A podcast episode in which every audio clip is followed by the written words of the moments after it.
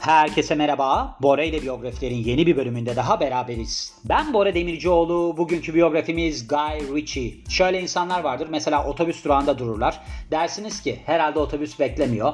Birazdan bir Rolls Royce gelecek. O da ona binip gidecek filan. Neden bunu düşündürürler? Çünkü böyle halleri, tavırları, kıyafetleri filan hiç uygun değildir. Yani baktığınızda diğer adamlarla ya da kadınlarla aynı şekilde giyinirler. Ama hiç otobüse binecekmiş gibi durmazlar. Yani böyle bir sanki üst segmentten insan gibi halleri vardır. Mesela Guy de öyle. Yani ben hep bu adamla ilgili öyle düşünüyorum. Böyle bir hali ne bileyim yüzünün ifadesi falan hep zengin gibi duruyor. Ben de çok merak ettim. Dedim ki acaba Guy zengin birisi miymiş yani doğduğunda böyle zengin aileye mi doğmuş? Ve tabii ki insan sarrafı olan Bora kardeşiniz bunu da biliyor. Ve Guy Ritchie son derece zengin bir aileye mensup çocuk olarak büyümüş ve böyle aslında tabii ki ayrıcalıklı bir hayat sürmüş hayatının başından beri. Böyledir zaten. Ben hatta biyografilere başladığımda ilk başlarda bunu çok belirtirdim. Mesela sanatla, sporla falan ilgileniyorsanız ve başarılı olmak istiyorsanız parayla ilgili bir sıkıntınız olmayacak. Niye? Paranın peşine düşerseniz yani böyle bir geçinmeye falan çalışırsanız hiçbir zaman yaratıcı olamazsınız ki. Ben size söyleyeyim Guy böyle bir zengin insan olmasaydı mesela disleksisi varmış. Şimdi Keanu Reeves'in de var, Tom Cruise'un da var filan. Ben ilk defa gördüm. Disleksisi olan çocuklar için ayrı bir okula gitmiş bu adam. Hatta sonra ben bu Famous People'ın haricinde bakıyorum ya. Fast Facts diye böyle bir yani hızlı gerçekler sitelerine baktım. Orada 15 yaşındayken o okuldan da uyuşturucu sebebiyle atıldığı yazıyordu. Yani öyle de bir durumu var. Hani Böyle bir ayrıcalıklı insan. O yüzden yüzüne de yansımış. Yani zengin de duruyor zaten. Onun için oradan bir bilelim yani. Gayri için zengin bir adam. Bir de Brad Pitt de çok tutuyor bu adam biliyorsunuz değil mi? Brad Pitt mesela demiş. Ben demiş Snatch filmini hani daha o zaman film falan yoktu ortada. Sen çekersen bir film oynarım demiş. Bu adam da onun üzerine işte Snatch'in senaryosunu falan göndermiş. Brad Pitt de oynamış. Yani Brad Pitt adama teklif götürüyor. Diyor ki sen diyor bir film çekersen ben senin tarzını çok beğendim. Oynarım. Biliyorsunuz ilk çıkışını Lock, Stock and Two Smoking Barrels diye bir filmi vardı vardı. Ateşten Kalbe, Akıldan Dumana'ydı bu. Onunla yaptı bu adam. Daha çok neyle tanıyoruz kendisini? Böyle suç filmleriyle, aksiyon filmleriyle falan. Böyle bir cam katları falan vardır. Acayip hızlı geçişleri vardır yani filmlerinin. O açıdan da ben çok severim. Yani ben yönetmen olsaydım bu adam gibi olurdum. 10 Eylül 1968 doğumlu, İngiltere doğumlu kendisi ve pek çok açıdan yetenekli bir kişilik olarak tanımlanıyor. Çünkü yönetmenlik yapıyor, yazarlık yapıyor, yapımcılık yapıyor ve aynı zamanda da iş insanı. Biliyorsunuz Jason Statham falan da bu adam meşhur etti. Bu Jason Statham Snatch filmiyle çıkmıştı değil mi ilk? Öyle hatırlıyorum. Bu Ateşten Kalbi Akıldan Duman'a da şey oynuyordu. Nedir adı? Sting oynuyordu. Hatta Sting'in oğlunun başına bir şey geliyordu. Böyle bir parmağını mı keseceklerdi? Neydi? Öyle bir hikayesi vardı filmin. Güzel bir filmdir. Yani baktığınız zaman insanın yaratıcı olması gerekiyor. Bir de şöyle bir durum var. Mesela ben baktım bu yönetmenlere falan. Hep böyle bir başlangıçta ne bileyim bir kısa film falan çekmişler. Bir şeyler yapmışlar. İşte ne bileyim müzik klibi çekmişler. Bu adam da öyle başlamış. Kariyerinin başlarında birkaç tane müzik videosu çekiyor. İşte reklam çekiyor. Ardından da 20 dakikalık bir kısa film yönetiyor. İsmi de The Hard Case ki bu film aslında ilk uzun metraj filmine öncülük ediyor. İlk uzun metraj filmi de demin bahsettiğim Ateşten Kalbe Akıldan Dumana. Şu andaki net değeri 160 milyon dolarmış. Bu şeyle bu Sherlock Holmes serisiyle falan bayağı tuttu galiba değil mi? Yani Ateşten Kalbe Akıldan Dumana tamam iyi filmdi. Snatch de iyi filmdir. Kapışma. Onu da çok beğenirim yani. Ama onlardan çok para kazanmış mıdır? Bilmiyorum. Yani o ileride çok kazandı. Yani çok aslında uluslararası bir isim haline geldi. Ve aslında bu baş, başında bahsettim ya son derece zengin bir aileye mensup diye Guy Ritchie. Buna rağmen hep böyle filmlerinde biliyorsunuz o Snatch'ta falan Çingen ailesine odaklanıyordu. Hep böyle bir mavi yakalı holiganlara falan odaklanıyor. İşte düşük seviye insanlardan, topluma uyamayan insanlardan böyle bir besleniyor filmleri. O açıdan da enteresan. Yani kendisi öyle bir yaşamışlığın içerisinde değil. Veya Ozonovnes olarak da bilinir. Guy Stewart Ritchie. Eşleri biliyorsunuz Madonna'ydı 2000-2008 yılları arasında. Bir de 2010'dan günümüze Jacques N. Ansley diye bir kadınla berabermiş. Boyu 1.80. İdeal erkek boyu 1.80. Disleksisi var. Ben birkaç kere başladım buna. Disleksisi olduğundan bahsetmiştim galiba burada zaten değil mi? Yani bu biyografiye ben birkaç kere tekrar aldığım için acaba diyorum önceki kayıtta mı bunu söyledim? Disleksisi var ve disleksisi olan çocuklar için özel bir okula gidiyor. Söylemediysen bir daha söyleyeyim. Ve 15 yaşındayken okuldan atılıyor uyuşturucu sebebiyle. Çocukluğuna gelirsek şöyleymiş. Babası İngiliz ordu personeli ve bununla beraber de şeymiş bir reklam yöneticisi. İsmi Kaptan John Vivian Ritchie ve de annesinin ismi de Amber Parkinson. İşte devam devamında okula gidiyor bu disleksiyle alakalı çocuklar için ve kariyerine geliyoruz. 1995 yılında 20 dakikalık bir film çekiyor. İsmi de The Hard Case. Aslında bu tabii ki ilk çıkışı oluyor film adına. Burada da İngiliz Nijeryalı aktör Wale Ojo rol alıyormuş. Burada da bir kumarbazı canlandırıyormuş bu adam. 98 yılında ilk uzun metraj filmini çekiyor. Ateşten Kalbe, Akıldan Dumana, Lock, Stock and Two Smoking Barrels ismi. Bu da böyle bir suç komedi filmi gibi bir şey. Film hem ticari yönden hem de eleştirel yönden çok başarılı oluyor. Hatta British Academy Film Ödülü adaylığı kazanıyor.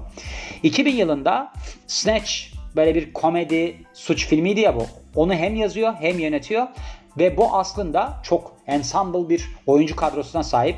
Film hem eleştirel yönden güzel tutuyor hem de gişede çok başarılı oluyor.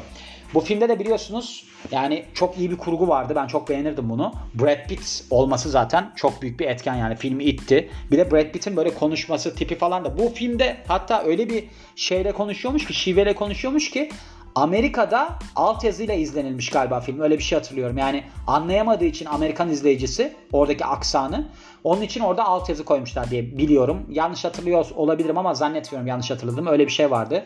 Ve 2001 yılında İngiliz komedi drama filminin yönetici yapımcısı oluyor. Mean Machine isminde. Filmin yönetmeni Barry Skolnick'miş ancak film olumsuz eleştiriler alıyor. alıyor. 2002 yılında romantik komedi yönetmişliği var. Swept Away isminde. Bu da berbat bir filmdir. Madonna oynuyor bunda. Zaten bakın ben size bir şey diyeyim mi? Madonna'nın mesela Champagne'de oynadığı filmler var. Champagne'in kariyerini bitiriyordu kadın neredeyse. Bu, bu film de çok berbat bir filmdir. Böyle şımarık zengin bir kadın mı oynuyordu neydi? Acayip kötü bir filmdir. Yani izlemenizi hiç tavsiye etmem. Hatta ben bu filme baktım. Kaçtı bunun işte IMDB puanı? 3.6 mı 3.7 mi öyle berbat bir puanı var yani. Ve devamına geliyoruz. Şimdi bu filmde şöyle bir eleştiri gelmiş. İşte bu çok böyle bir karışık bir şeye sahip, senaryoya sahip demişler. Bir de karakterler sürekli birbirlerinin hayatına girip çıkıyor filan. Yani öyle de bir durum yoktu bu arada. Hani çok karışık bir senaryoya sahip değil de saçma ve karışık bir senaryoya sahip diyebilirim. 2005 yılında hem yönetmenliğini hem de yardımcı yazarlığını yaptığı, senaryo yazarlığını yaptığı bir film vizyona giriyor. Revolver isminde. Bu da böyle bir soygun filmi ama yine demiş ki eleştirmenler ya çok karışık bir konusu var biz bunu anlamadık falan. Şimdi bu film gerçekten de çok karışık bir filmdi. Ben hiçbir şey anlamamıştım bu filmden. Bunda da şey oynuyor galiba Jason Statham oynuyor. Bir de yakın zamanda hayatını kaybeden bir adam vardı mavi gözlü adını unuttum. O oynuyordu. Çok kötü filmdi hiç sevmemiştim ben bunu. 2008 yılında İngiliz suç filmi Rock Roll'a'yı yönetiyor. Film gişede çok başarılı oluyor.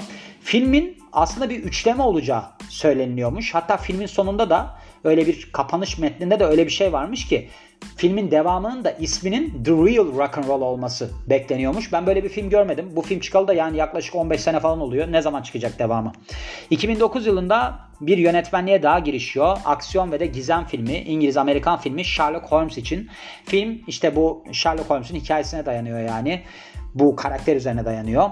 Ve hem ticari yönden çok başarılı oluyor. Bir de eleştirmenler tarafından denilmiş ki bu yönetmenin en başarılı filmi. 2011 yılında Sherlock Holmes A Game of Shadows vizyona giriyor. Bu da devamı yani Sherlock Holmes'un.